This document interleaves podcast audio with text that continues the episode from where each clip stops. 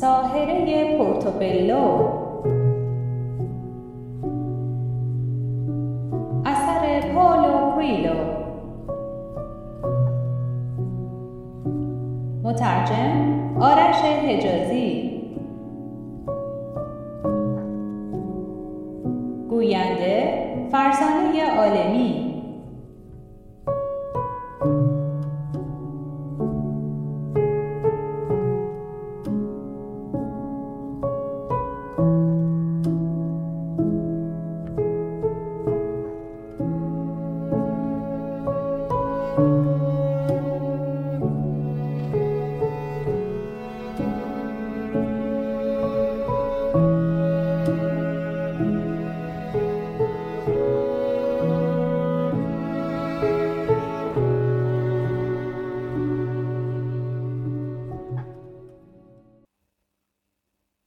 اپیزود ششم.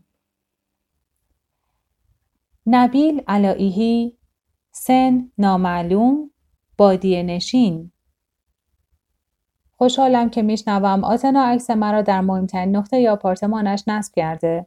اما گمان نمی کنم چیزی که من به او یاد دادم به دردی خورده باشد.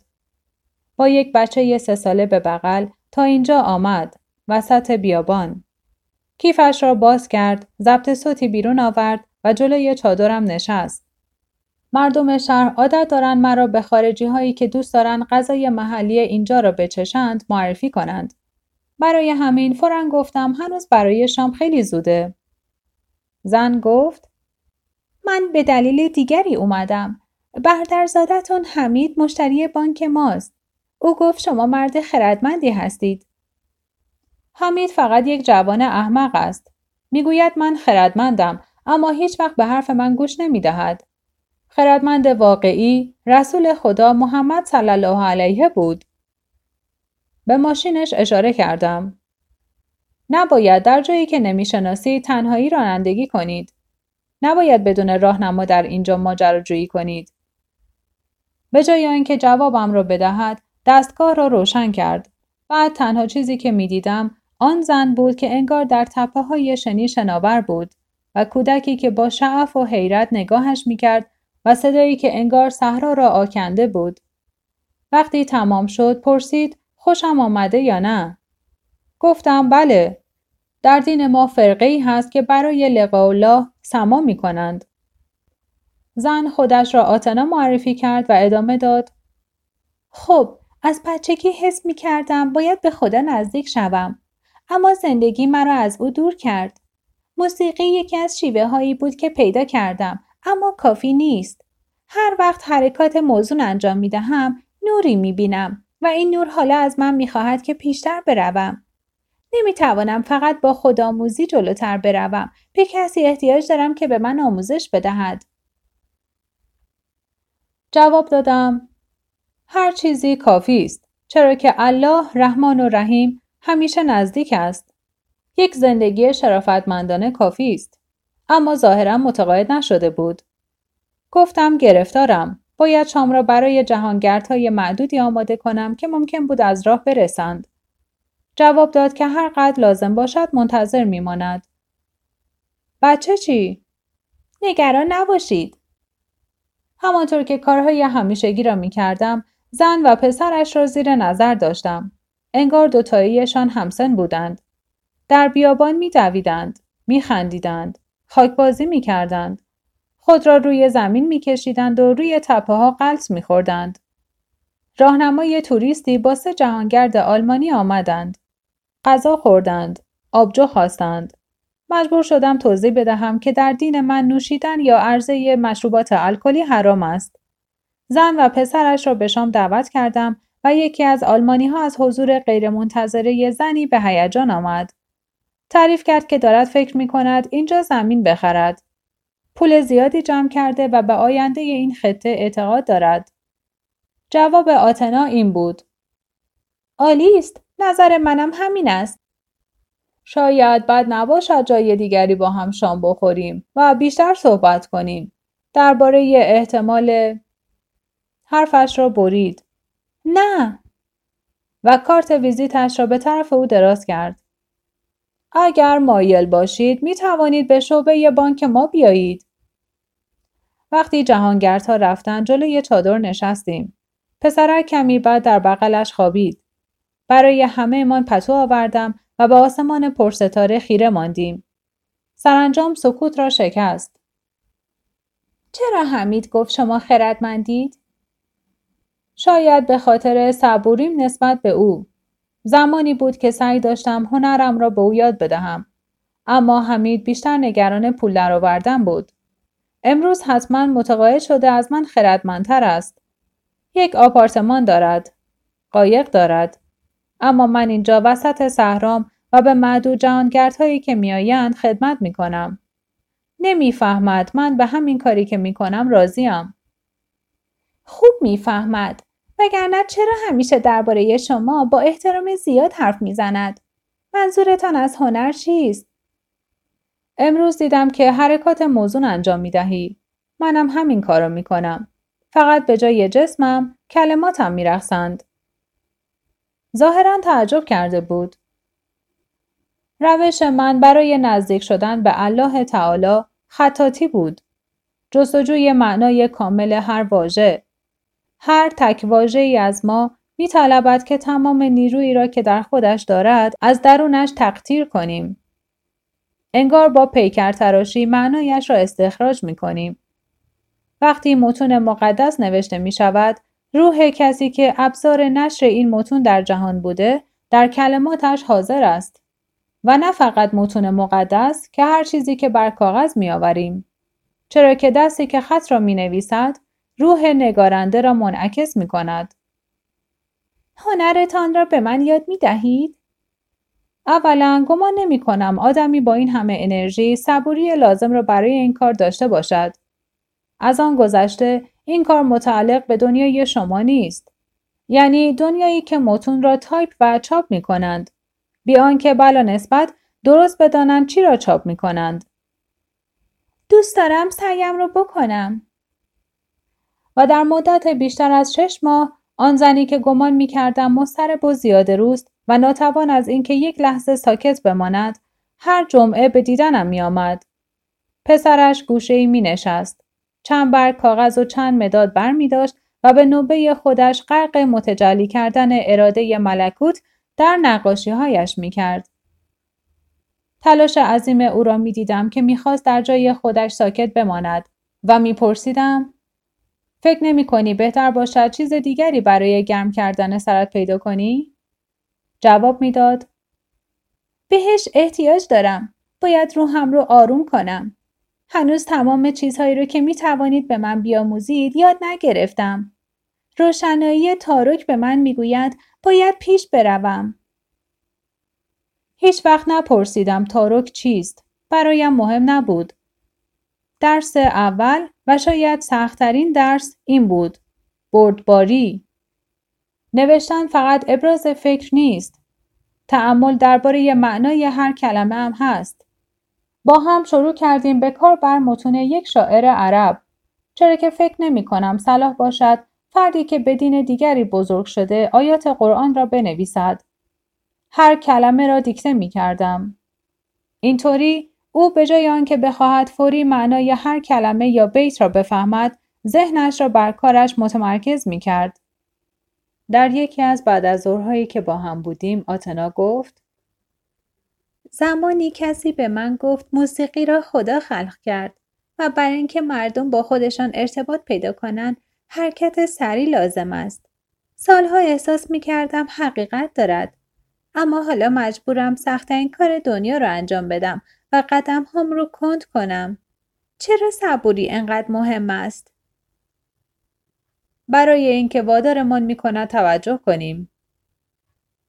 اما من می توانم فقط با اطاعت از روحم حرکت کنم و مجبورم می کند روی چیزی بزرگتر از خودم متمرکز شوم و اجازه می دهد با خدا ارتباط پیدا کنم. اگر بتوانم این کلمه را به کار ببرم. این قبلا کمک کرده خیلی چیزا رو عوض کنم از جمله کارم رو. مگه روح مهمتر نیست؟ البته اما اگر روحت با مغزت هم ارتباط برقرار کند می تواند خیلی چیزهای دیگر را هم متحول کند. کارمان را با هم ادامه دادیم. می‌دانستم وقتش که برسد مجبورم چیزی را بگویم که شاید برای شنیدنش آماده نبود. برای همین سعی کردم از هر دقیقه برای آماده کردن روحیش استفاده کنم. برایش توضیح دادم که قبل از کلمه اندیشه وجود دارد و قبل از اندیشه بارقه ای الهی هست که اندیشه را به وجود آورده. همه چیز، مطلقا همه چیز در این دنیا معنایی دارد و جزئیات را باید در نظر گرفت. گفت جسمم را تعلیم دادم تا احساسات روحم را کاملا نشان دهد. حالا فقط از را تعلیم بده طوری که بتوانند احساسات جسمت را کاملا نشان بدهند. این قدرت جسمت را متمرکز می کند. شما واقعا استادید. استاد چیه؟ جوابش این است که استاد کسی نیست که چیزی یاد می دهد. کسی است که به شاگردش الهام می بخشد تا بهترین بخش وجودش را عرضه کند. تا کشف کند آنچه را که پیشتر می دانسته. حس کردم آتنا قبلا این را تجربه کرده. هرچند هنوز خیلی جوان بود. از آنجا که دستخط شخصیت آدمها را نشان می دهد، کشف کردم که می‌داند دوستش دارند. پسرش دوستش دارد. خانوادهش هم و حتی یک مرد. همچنین کشف کردم او عطایای اسرارآمیزی دارد. اما هیچ وقت بروز ندادم که می‌دانم چرا که این عطایا هم می توانست باعث ملاقاتش با خدا شود و هم باعث تباهیش. خودم را به آموزش فوتوفن خطاتی محدود نکردم. سعی داشتم فلسفه خطاتی را هم به او منتقل کنم. قلمی که اکنون این ابیات را با آن می نویسی فقط ابزار است. آگاهی ندارد. از میل آن کسی پیروی می کند که آن را در دست دارد و این بسیار شبیه چیزی است که زندگی می نامیم. در این دنیا آدم های زیادی هستند که وظیفه ای را انجام می دهند. بیان که بفهمند دستی نامرئی است که آنها را هدایت می کند. در این لحظه در دستان تو در قلمی که هر حرف را رسم می کند تمام منویات روح تو قرار دارد. سعی کن اهمیتش را بفهمی. می‌فهمم و می‌بینم که حفظ برازندگی خاصی مهمه. چرا که اصرار دارید در وضعیت مشخصی بنشینم به موادی که به کار می‌برم احترام بگذارم و فقط بعد شروع به کار کنم. البته هنگامی که به قلم احترام میگذاشت کشف می‌کرد که برای آموزش خطاتی داشتن وقار و برازندگی مهم است و وقار از قلب میآید. برازندگی یک موضوع سطحی نیست. شیوه است که انسان برای احترام و گرامی داشته زندگی و کارش پیدا کرده. برای همین وقتی احساس می کنی وضعیت بدنت درست است اما احساس ناراحتی می کنی نباید این وضعیت را کاذب یا تصنعی بدانی. درست است چرا که دشوار است. برازندگی باعث می شود هم کاغذ و هم قلم به خاطر تلاششان احساس غرور کنند. کاغذ دیگر سطح بیرنگی نیست و به عمق چیزهایی دست مییابد که بر آن ثبت شده. برای اینکه دستخطی کامل باشد، برازندگی مناسب ترین وضعیت است.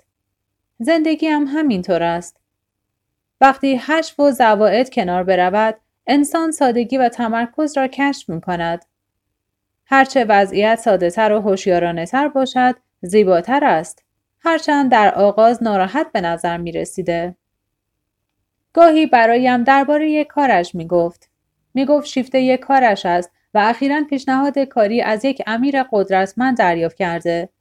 امیر برای دیدن دوستی که مدیر بانک بود به آنجا رفته بود. داخل پرانتز امیرها هرگز برای پول گرفتن به بانک نمی روند و برای این کار کارمندهای زیادی دارند. با آتنا صحبت کرده بود و گفته بود دنبال کسی می گردد که فروش زمینهایش را سرپرستی کند و پرسید او علاقه به این کار هست یا نه. کی دلش می‌خواست وسط بیابان در بندری پرت زمین بخرد؟ تصمیم گرفتم چیزی نگویم و حالا که به عقب نگاه می‌کنم خوشحالم که ساکت ماندم. فقط یک بار از عشق مردی گفت. هرچند هر وقت مسافرها برای شام می آمدند و او را آنجا می دیدند سعی می کردند اقوایش کنند. معمولا آتنا آزرده و ناراحت می شد. تا روزی که یکی از مسافرها اشاره کرد نامزد او را می شناسد. رنگ از صورت آتنا پرید و فورا به پسرش نگاه کرد که خوشبختانه هیچ توجهی به مکالمه نداشت. از کجا می شناسیدش؟ مرد گفت شوخی کردم. فقط می‌خواستم بدونم آزادید یا نه. آتنا جواب نداد. اما پی بردم که مردی در زندگیش هست که پدر آن پسرک نیست. روزی زودتر از معمول آمد. گفت کارش را در بانک رها کرده و شروع کرده به فروختن زمین و بدین ترتیب وقت آزاد بیشتری دارد. توضیح دادم که نمی‌توانم پیش از وقت معمول به او درس بدهم. کار دارم. می توانم دو تا موضوع را به هم وصل کنم. حرکت و سکون، شادی و تمرکز. به طرف ماشین رفت. ضبط صوت را برداشت و از آن به بعد آتنا قبل از شروع کلاس در صحرا حرکاتش را انجام می‌داد و در همان حال پسرش دورش میدوید و میخندید. وقتی برای تمرین خطاتی می نشست، دستهایش مطمئنتر و محکمتر از همیشه بود. توضیح دادم دو نوع خطاتی وجود دارد. اولی با دقت اما بدون روح انجام می شود. در این مورد هرچند خطا تسلط فنی زیادی دارد اما تمام فکر و ذکرش بر کارش متمرکز است و برای همین تکامل پیدا نمی کند. کار تکراری می شود. رشد نمی کند و روزی دست از خطاتی می کشد. چرا که گمان می کند همه چیز خیلی تکراری شده. دومین نوع خطاتی هم بر فن مبتنی است و هم روح. برای همین لازم است نیت خطات هماهنگ با کلامی باشد که می نویسد. در این صورت غمگین ترین ابیات آن لباس اندوه را از تن فرو می ریزند و به واقعیت های ساده مبدل می شوند که در مسیر ما قرار دارند. پسرک به زبان عربی فسیح پرسید با نقاشیاتون چه کار می کنید؟ هرچند هنوز مکالمه ما را نمی‌فهمید سعیش را می کرد تا در کار مادرش مشارکت کند. می فروشمشان. من هم می توانم نقاشیامو بفروشم؟ باید بفروشیشان. روزی با این کار پولدار می‌شوی و به مادرت کمک می‌کنی. از حرف من راضی به نظر می رسید و برگشت به سراغ موجودی که داشت خلق می کرد. پروانه ای رنگارنگ.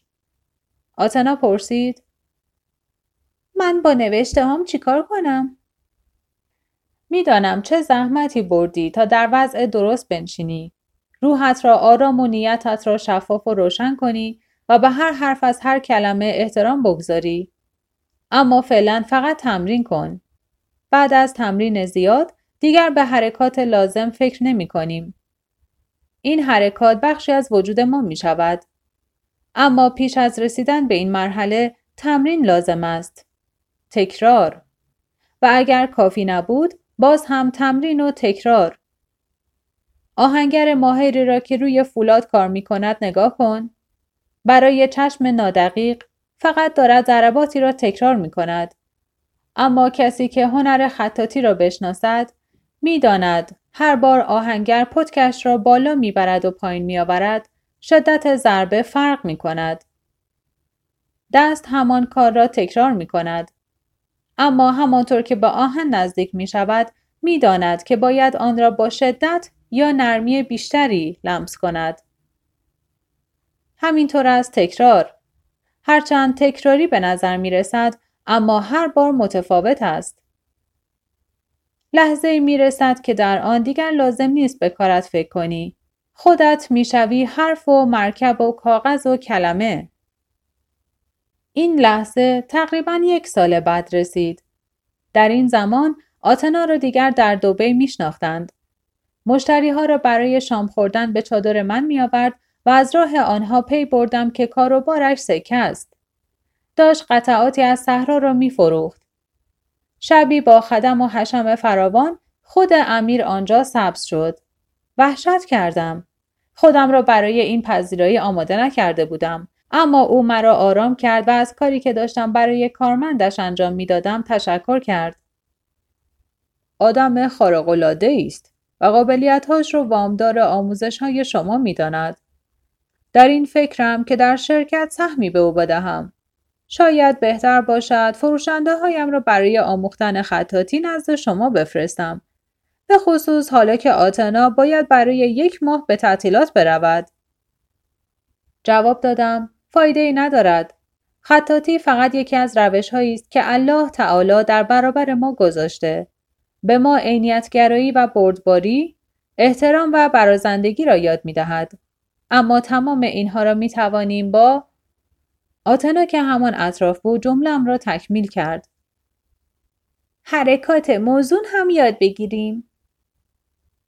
حرفم را تمام کردم. یا فروش املاک. وقتی همه رفتن موقعی که پسرک گوشه یه چادر دراز کشید و چشمهایش داشت از خواب روی هم می‌رفت ابزار خطاطی را آوردم و از آتنا خواستم چیزی بنویسد وسط جمله قلم را از دستش بیرون کشیدم زمان گفتن آنچه باید گفته می‌شد رسیده بود پیشنهاد کردم کمی در بیابان قدم بزنیم گفتم دیگر آنچه را باید یاد گرفته ای خطاطیت مدام شخصیت و خودکاری بیشتری پیدا می کند. دیگر فقط تکرار زیبایی نیست. حرکتی در خلاقیت فردی است. آنچه را نقاشان بزرگ در کردند فهمیده ای. برای فراموش کردن قواعد شناخت آنها و احترام به آنها لازم است. دیگر به ابزارهایی که برای آموزش به کار می رود نیازی نداری. دیگر به کاغذ، مرکب، قلم نیاز نداری. چرا که راه مهمتر از مرکب است. بارها گفته ای که کسی که آن حرکات را یادت داد موسیقی را در مغزش تصور می کرد. اما توانست حرکات لازم را انجام دهد. همینطور است.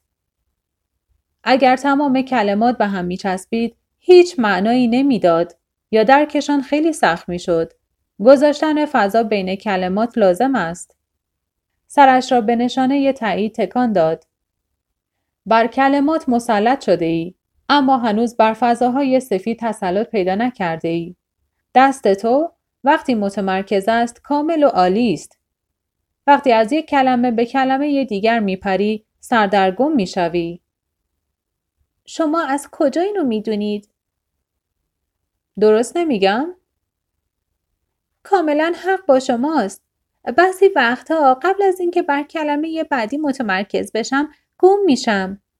چیزایی که نمی‌خوام به آنها فکر کنم می‌خواهند به اصرار بر من غلبه کنند. و دقیقا میدانی این چیزها چیست. آتنا می‌دانست. اما تا وقتی به چادر برگشتیم و پسر خفتهاش را در آغوش گرفت چیزی نگفت. چشمهایش پر از اشک شده بود. هرچند همه کار می‌کرد تا جلوی خودش را بگیرد. امیر گفت به تعطیلات می روی. در ماشین را باز کرد، سویچ را گذاشت و ماشین را روشن کرد. برای چند لحظه فقط صدای موتور ماشین سکوت صحرا را می شکست. منظورتان را می دانم. وقتی می نویسم موقع حرکات موزون دستی مرا هدایت می کند که همه چیز را خلق کرده. وقتی به ویورل در خواب نگاه می کنم می دانم که می داند حاصل عشق من و پدرشه هرچند بیشتر از یک سال است که او را ندیده. اما من دوباره ساکت شد. سکوتی که همان فضای سفید بین کلمات بود. اما دستی را نمی شناسم که برای نخستین بار مرا در آغوش گرفت. مادری که وجود مرا در کتاب این دنیا ثبت کرد. فقط سرم را تکان دادم که نشان بدهم گوش می دهم. فکر می کنید مهم است؟ نه لزوما اما در مورد تو تا وقتی این دست را لمس نکنی کارت یعنی خطاتیت بهتر نمیشه فکر نمی کنم پیدا کردن کسی که هیچ وقت به خودش زحمت دوست داشتن مرا نداده لازم باشد. در ماشین را بست. خندید و ماشین را راه انداخت. بعد از آن کلمات دقیقا می دانستم قدم بعدیش چیست.